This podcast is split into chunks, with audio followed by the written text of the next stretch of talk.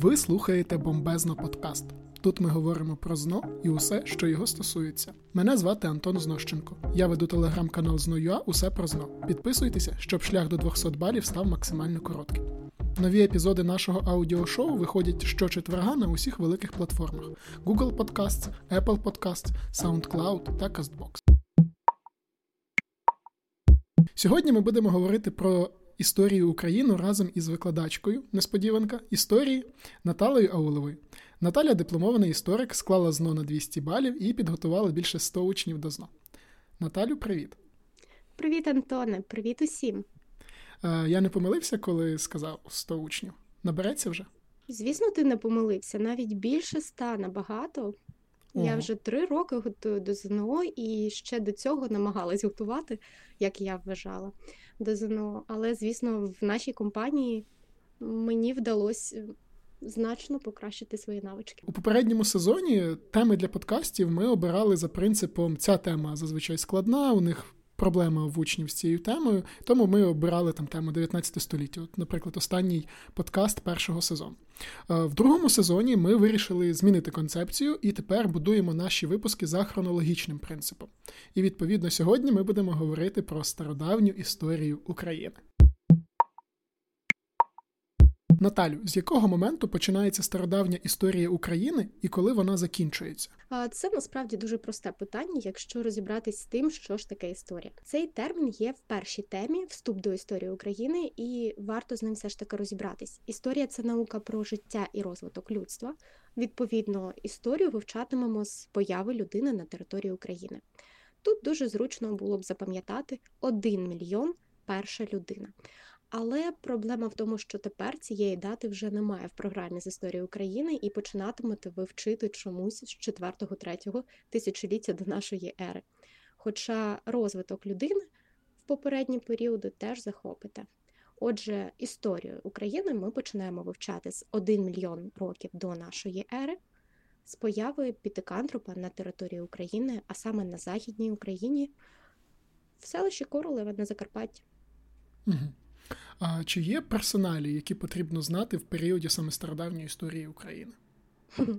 Ну, якщо вважати пітикантропів, кроманьйонців, неандертальців або трипільців персоналіями, то тоді вам доведеться помучитись. Але насправді там записана тільки одна персоналія Вікентій Хвойка, і того ви вивчаєте все одно в 19 столітті, тому фактично стародавня історія тим і, мабуть, легка, що тут немає персоналій, небагато дат та й терміни, в принципі, не важкі. Ну, знаєш, от свого боку скажу, що для мене особисто е, стародавня історія завжди була тим і важка, що немає чітких дат, персоналі і нема до чого прив'язатися ось такого, знаєш, подійного. Тобто там, умовно, є палеоліти, мезоліти, неоліти, і те, що там змінювалося, але немає жодної чіткості, тому що дуже складно датувати цей один з цих періодів, оскільки в нас е, немає жодних е, писемних пам'яток. От. Так ну в цьому ж і фішка. Ти можеш фантазувати максимально. Тут е, дійсно треба включати фантазію і міркувати, як би ти поступив, якщо б опинився на безлюдному острові. Угу. Так, знаєш, і тут ти сказала, що можна фантазувати, тому дуже багато людей люблять читати палеофантастику або палеофентезі, тобто саме події про те, як хтось потрапляє в час, коли ще нема писемності. Добре, Наталю, а якщо ми підемо трошки далі, от е, і поговоримо сьогодні про Бога, от і почнемо ми з того, що історики в Бога не вірять. Ну, якщо судити з програми ЗНО, е, я ж правильно зрозумів, що програмі ЗНО з історії України вказано, що людина продукт еволюції. До речі, в самій програмі це чітко не прописується, але з того, що нам пропонують до вивчення, ми розуміємо, що все ж таки історики схильні вважати, що саме еволюційна теорія підходить для того, щоб пояснити, звідки ми тут такі красиві взялись. Але насправді ми можемо вважати і те, що інопланетяни нас зробили, і навіть Боженька створив нас, але Хто знає, що краще обрати тут не до істориків, а до науковців-палеонтологів, можливо, які вивчають зовсім давні рештки і можуть сказати нам, чи могли ми еволюціонувати від тих істот, чи, можливо, до якихось біологів, еволюціоністів. Угу. До них питання. Добре. Тобто, фактично, на ЗНО потрібно вказувати еволюційну теорію як таку, що має найбільшу, умовно кажучи, рацію з наукової точки зору, правильно? Так, оскільки ми вивчаємо саме розвиток від пітикантропа через неандертальця і до кроманьйонця. Хоча, до речі, кроманьйонець і неандерталець це зовсім різні види, і вони просто були паралельними гілками, вижили саме кроманьйонці, і от якраз про це дуже цікаво розповідається на нашому каналі ZNO.ua на Ютубі. Е, там крутий викладач Максим розкаже вам про те, як же це все сталося. Палеоліт, мезоліт і неоліт. Як це можна запам'ятати, в чому між ними різниця, і взагалі, що це за літи, літи, літи? Окей.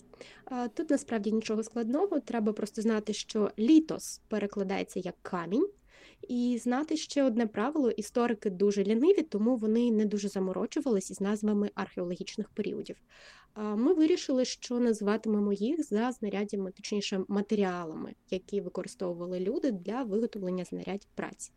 Таким чином, ми одразу розуміємо, що палео, мезо і неоліт, тобто палео старий, нео новий буде, а між ними мезо, типу середній.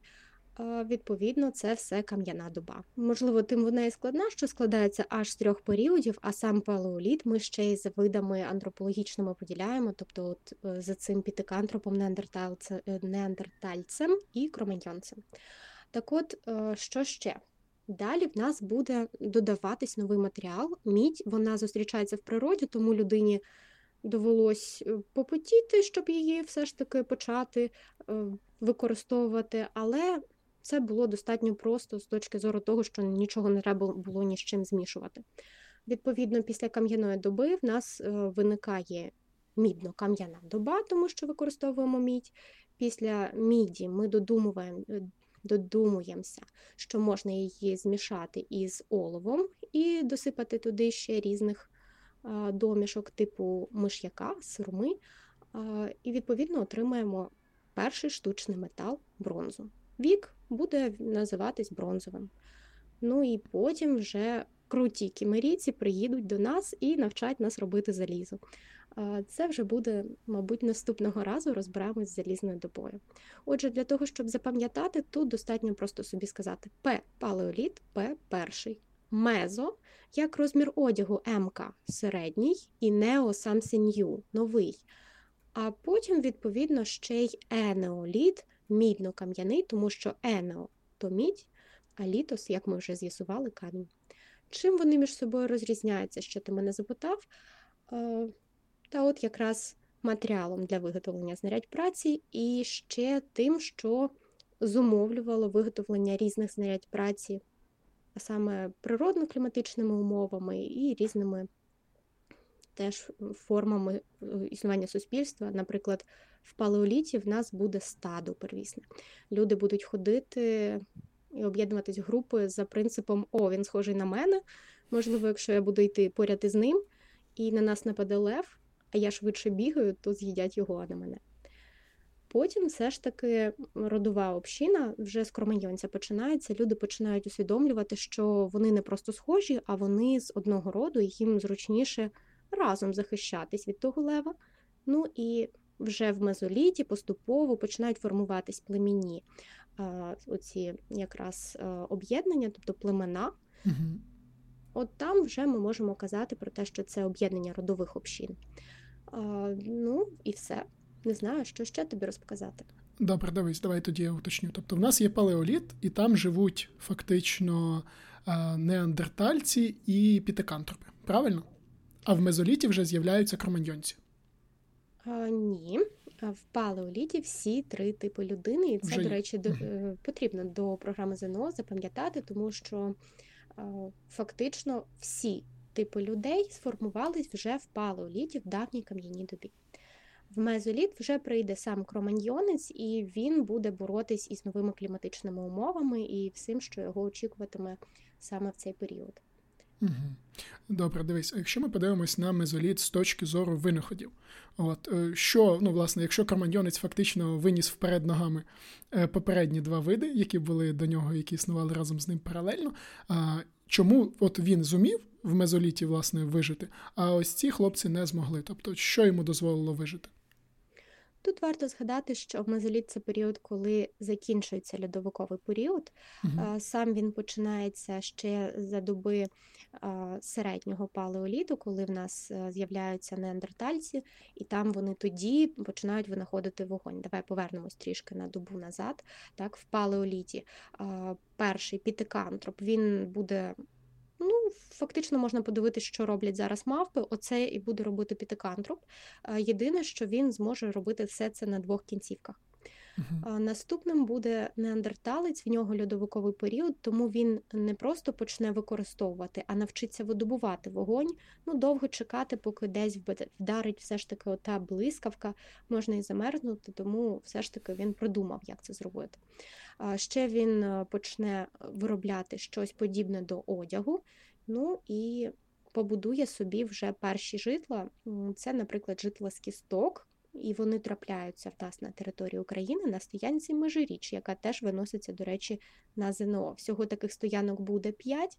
Це Королеве на Закарпатті, перша стоянка, Мізинська, з якої ви вчите браслет, це перша пам'ятка за програмою Історії України.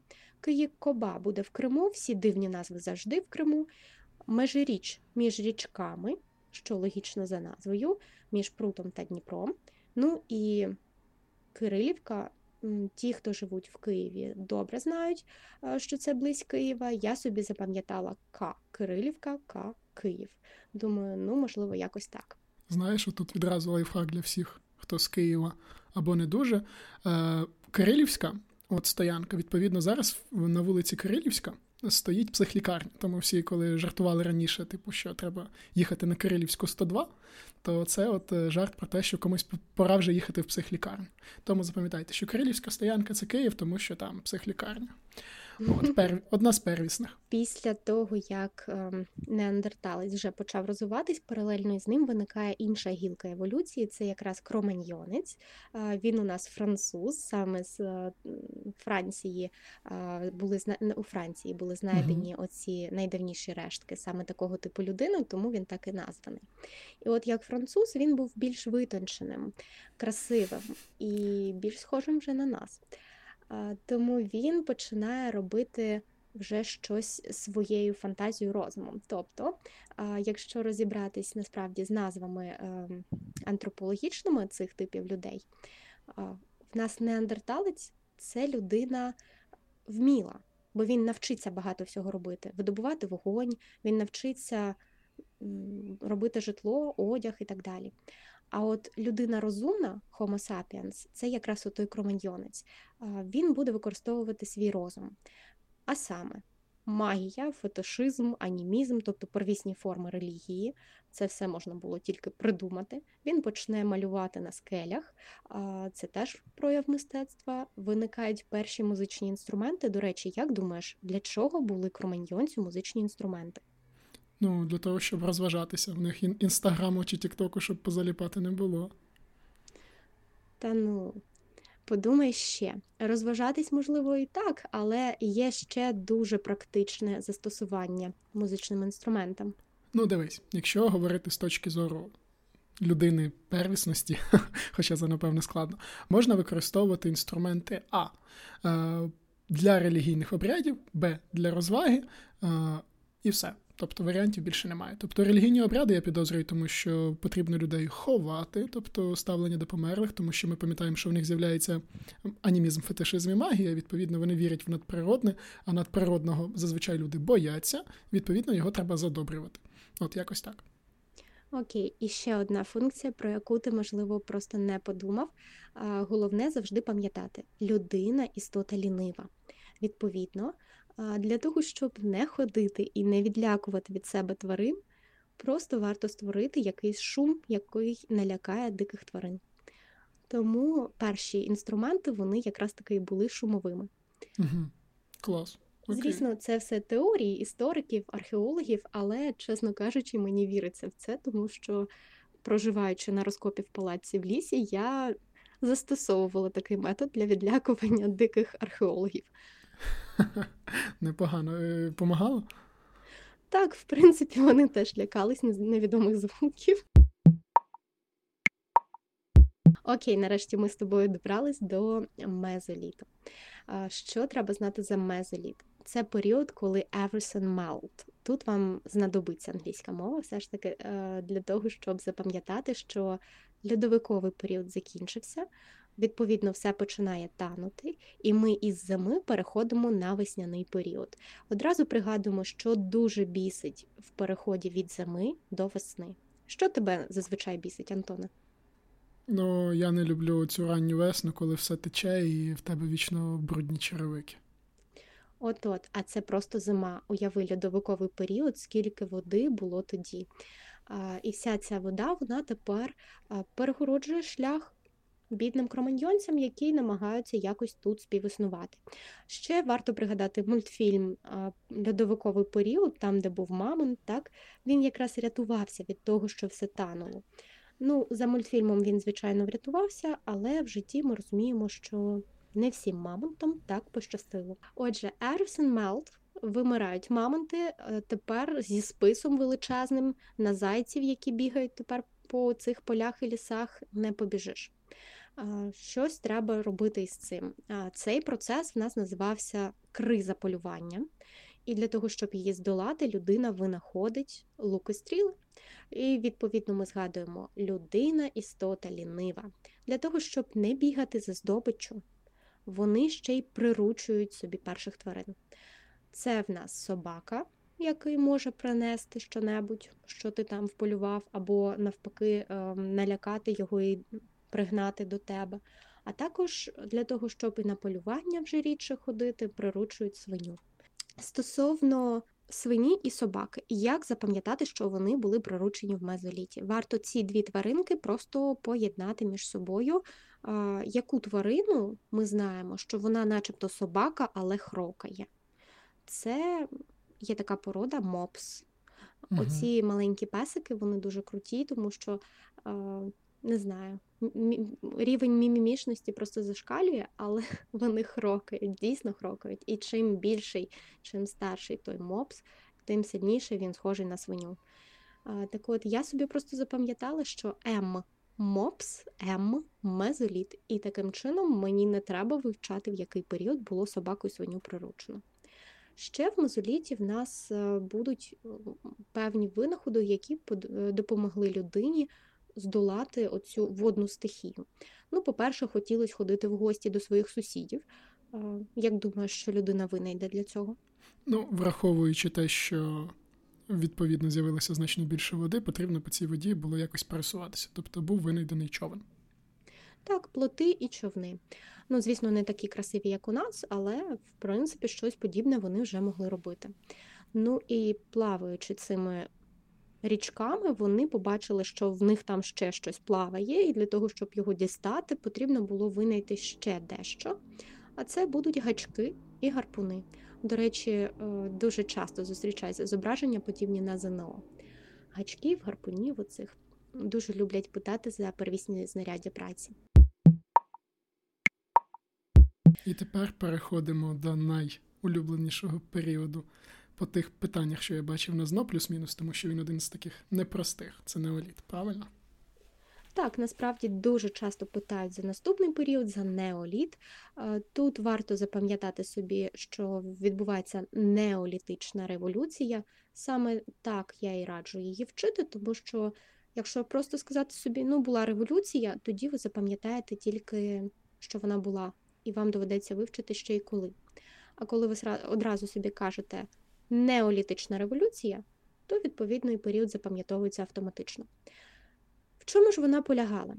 Справа в тому, що в мезоліті вже люди настільки були розвинуті, що їм стало достатньо комфортно жити, і вони брали все з природи.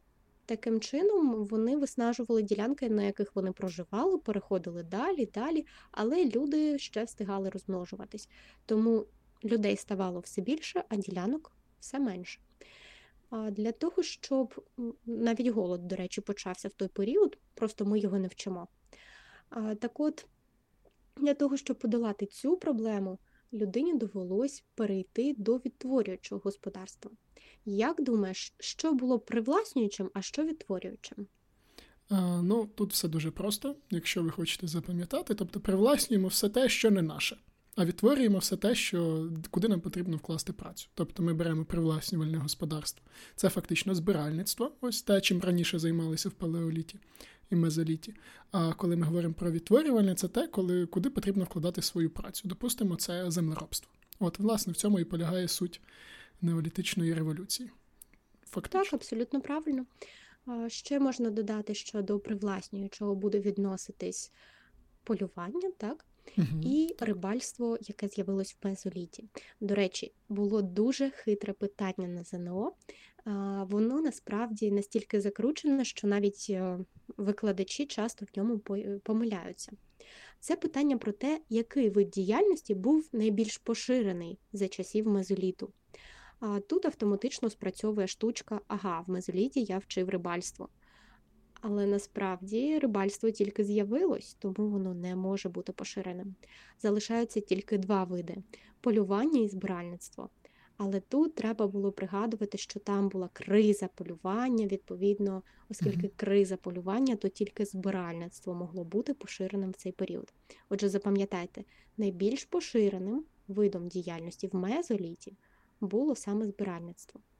А от вже в неоліті в нас з'являються нові види діяльності. Збиральництво все одно відіграє важливу роль, але тепер його доповнюють землеробство і скотарство.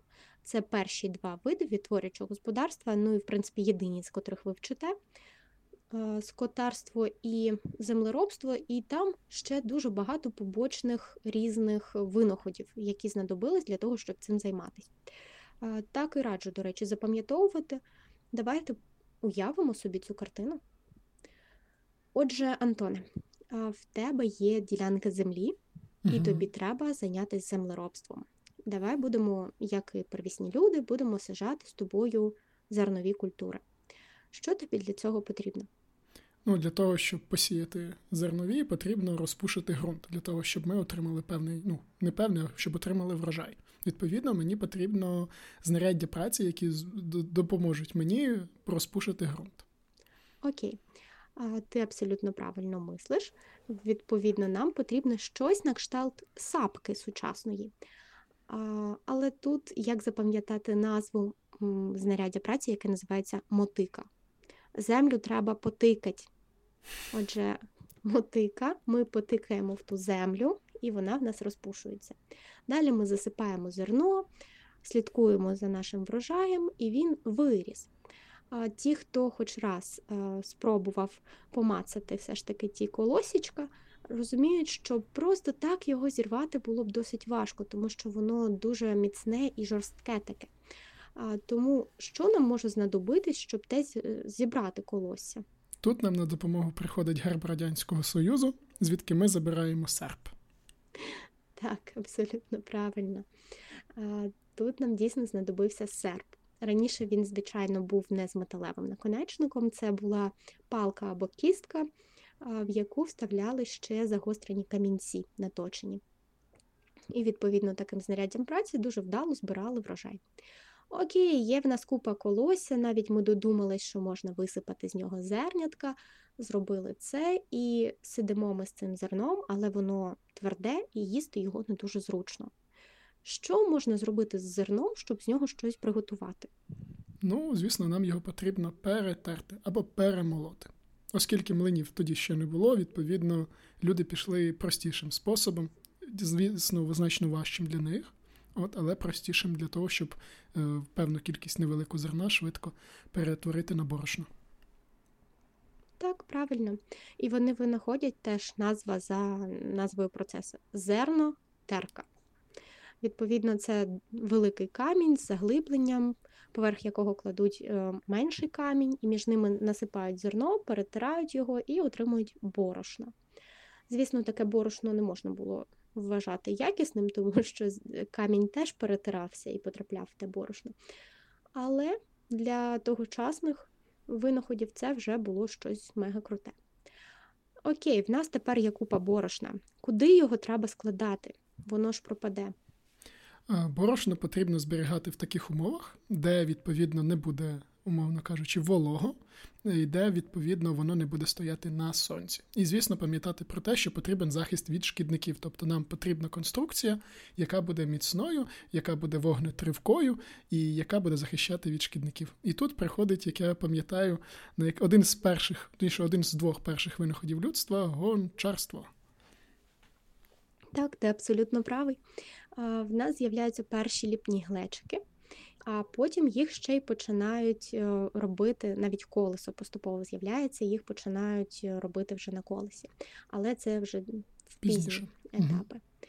А, Окей, тут ми з тобою все начебто розібрали. Давай тепер ще раз підсумуємо. Отже, щоб обробити землю, нам знадобились мотика, серп, зернотерка, і потім, щоб скласти результат, нам знадобились глечики. Отже, в нас землеробство, кераміка і багато знарядь праці. Щоб їх виготовити, ці знаряддя праці, нам знадобились нові техніки обробки каменю і дерева, а це пиляння, шліфування і свердління, які теж саме в цей етап з'являються. Залишився тільки один вид діяльності, який ми з тобою ще не розібрали це скотарство. Що будемо робити в скотарстві? Ну, окей, приручили ми тварин, причому великих, корову, наприклад. А ще приручили козу і вівцю. І що ми з них можемо отримати? Ну, звісно ж, е, молокопродукти і м'ясопродукти. Але якщо ми хочемо, щоб вони протягнули довше, то спочатку лише молокопродукти, ну або і похідні від нього. Так, молоко, м'ясо і ще один дуже важливий і приємний тепер вже для людей продукт це шерсть. Отже, побрили ми ту козу, і треба з тої шерсті зробити щось.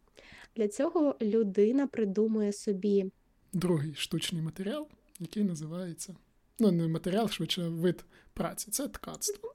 На ткацтво, прядіння і ткацтво. Ткацький верстат нагадував щось на кшталт.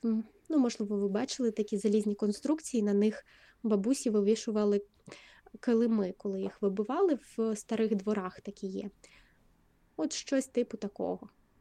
На mm-hmm. них вішались ниточки, і поступово відбувався процес ткацтва. Окей, отже, це насправді основні моменти, і в неоліті єдине, що ми ще не проговорили, це перехід від патріархату. Точніше, Боже, як мені хотілося б того, але ні. Від матріархату до патріархату. Все ж таки навпаки. А Як думаєш, чого люди все ж таки вирішили, що в роді має бути головною не жінка, а все ж таки чоловік. Ну, для цього просто були, скажімо так, люди дуже залежні від е, природних умов. І, відповідно, в період неоліту з'являється потреба е, в чоловіках саме які будуть а захищати з одного боку, тобто вони сильніші е, за фізичними показниками, враховуючи те, що е, жінка має, ну мовно кажучи, коли вона виношує дитину і так далі. А потім, коли дитина з'являється, вона не може е, сама себе прогодувати достатньо ну, на високому рівні прогодувати, скажімо, дитину. Це перше. Тобто потрібен захист, потрібна турбота від чоловіка, плюс те, що відбувається умовно поділ праці певний, тобто чоловіки частіше там ходять на полювання.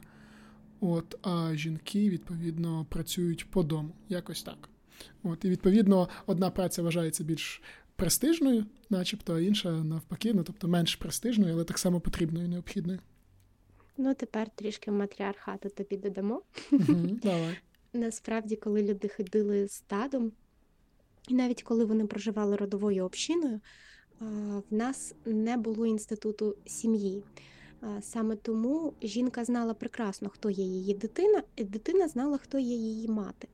Але хто там батько з отих усіх, кого там вчора з'їв лев, а позавчора пішов на полювання і не повернувся, жінка слабо усвідомлювала. Тому родинні зв'язки будувалися саме від е, мати. По жіночій лінії. Ну так, так. І відповідно, коли вже вони починають займатися землеробством. А це, до речі, найважливішим наслідком переходу до землеробства стає осілий спосіб життя, тому що тепер немає сенсу ходити туди-сюди, в тебе є поле, яке ти обробляєш.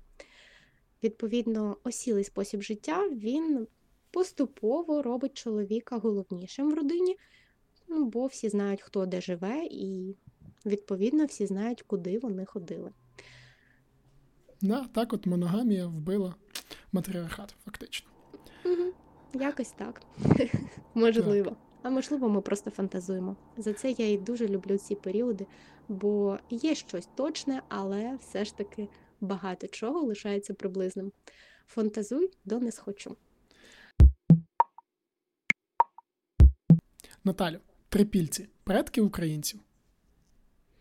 О, цікаве питаннячко. Не знаю, наскільки можна вважати їх предками українців, адже вони дійсно довгий час займали велику територію на правобережній Україні, і навіть великі їх протоміста вони знаходились поблизу Києва, нашої столиці, але щось українського ми не помічаємо.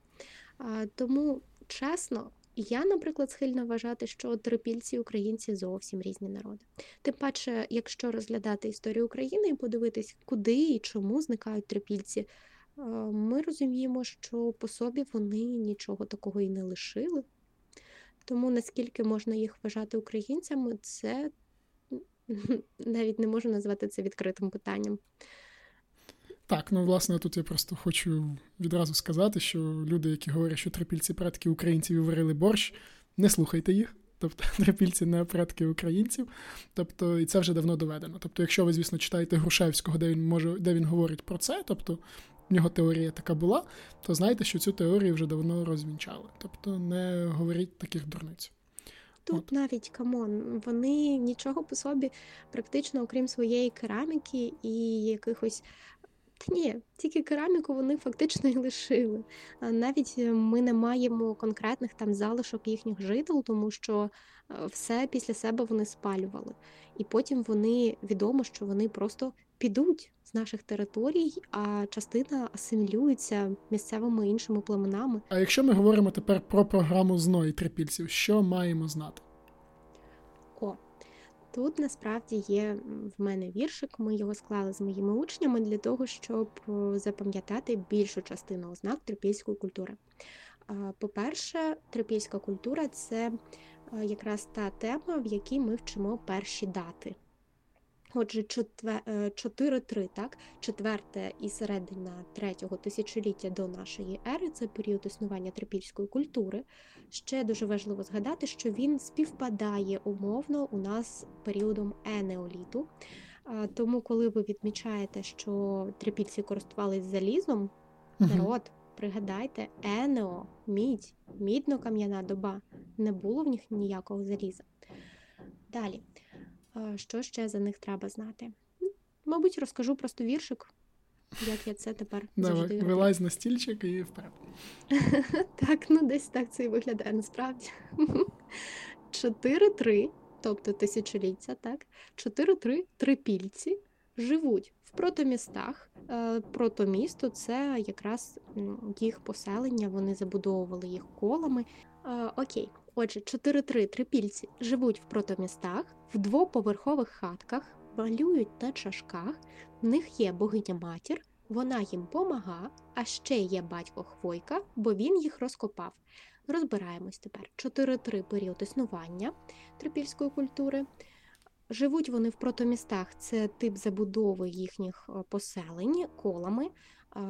Це ще не міста, але щось подібне за своєю структурою забудовою вони вже нагадують. Двоповерхові будинки це якраз і є, мабуть, найяскравіша ознака трипільської культури, поряд із тим, що вони малюють на чашках. Ще друга назва трипільської культури Культура мальованої кераміки. Якраз е, саме тому ми про кераміку і згадали. Роздивіться її обов'язково. Там є біноклевидні посудини дуже круті. Історики досі не знають, чому саме такі вони мали бути. Також вони робили круті іграшки і багато всього, всього, всього цікавого. Тому, якщо є змога, сходіть обов'язково в музей на виставку якусь. Окей, малюють на чашках, в них є богиня матір. Ну, в трипільців е, попа Какукім була популярніша, мабуть, ще тоді, в четвертому, третьому. Тому що, якщо ви бачите фігурку з маленькою головою або взагалі без голови, але з великою попою, як у Кім, то точно трипільська культура і це їх богиня матір. Тут логіка проста: вони були землеробами, земля родить, жінка родить. Яка жінка гарно родить, в якої широкі стегна. Відповідно, Зліпіть одне до одного і зрозумієте, чому саме так виглядала богиня матір. Окей, вона їм допомагає, а ще є батько Хвойка. Чого він батько? Тому що ну умовно можна вважати його батьком трипільської культури, адже саме він відкриває цю археологічну культуру, називає їх трипільцями відповідно до назви селища, яке існувало вже в 19 столітті. Наприкінці 19 століття Вікентій Хвойка саме розкопає близько Києва цю культуру. Самі трипільці себе навряд називали трипільцями. Врахуйте це. Відповідно, він назве їх так за місцем знаходження, як часто і роблять археологи. Бо, ще раз нагадаю, людина істота лінива.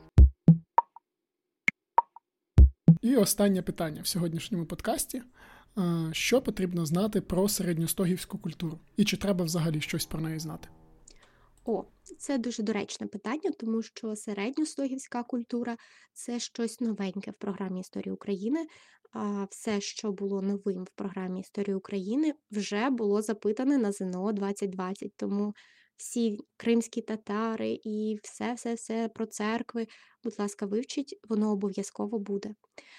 Так от, як і середньостогівська культура, вона була паралельно із е, трипільцями, тому з датами, вивченням дат не буде проблеми 4-3, але, в принципі, вона окремо не виписується, не виноситься саме за датами. Що ми маємо знати? Якщо на правобережжі в нас панували трипільці, то на лівобережжі, на півдні, там, де були степи, якщо вчили географію, гарно знаєте, де в Україні степова зона, от саме там розгулялись кочовики. Ми з вами випустили один важливий момент. Коли в неоліті виникло землеробство і скотарство, як нові види діяльності, саме в енеоліті вони розділились. І для того, щоб не було викривлення історії України у вас в голові, придумали в програмі додати, окрім землеробів, трипільців, ще й скотарів. Скотарями якраз будуть середньостогівці. Ну, хто коли-небудь бував в селі, знає, що таке стіг, стог сіна, можливо, так правильно, да, українською. От якраз цей стог сіна, середньостогівська, підказує вам, що вони були е, кочовиками тобто вони займалися скотарством.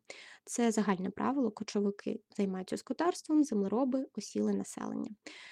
Без е, все ж таки зерна не обійшлось, вони були напівкочові народи, тому зупинялись тут, в них були стоянки, житла постійного вони не будували, в цьому не було сенсу, але землеробством частково займались скотарі на сході України в степах. І називаються вони, до речі, так, теж за місцем знаходження відкриттям цієї культури біля середнього стогу. Друзі, ми вирішили додати в подкаст інтерактиву. Я беру знову за всі роки, обираю три завдання з теми подкасту, а задача Наталії відповісти на них. Ну, звісно, бажано правильно. Ну і аргументувати, чому вона так вибрала варіант. І перевіримо, чи справді у Наталі 200 балів за знос історії України, чи це вона просто так всім розказує, а насправді в неї там 120. А, Так. Друзі, поки спікерка буде думати, яку відповідь дати, ви можете з нею позмагатися. Хто швидше і правильно відповість. Наталю, ти готова? Ну, вже ні, але давай спробуємо. Добре. Питання перше. Поява першого керамічного посуду це характерна риса епохи А. Палеоліту, Б. Мезоліту, В. Енеоліту, Г. Неоліту. Неоліту ми про це вже говорили, тому що кудись ми все ж таки мали складати борошно. Чудово. А борошно в нас в неоліті. Чудово, і це правильна відповідь. Я тебе вітаю. Ви набрали один бал. Ідемо далі. Ну, вважай прохідний. Питання 2. Що спільного в господарській діяльності людей періоду палеоліту та мезоліту? Тут я вибирав найскладніші питання, власне. А. Поглиблення першого великого суспільного поділу праці. Б.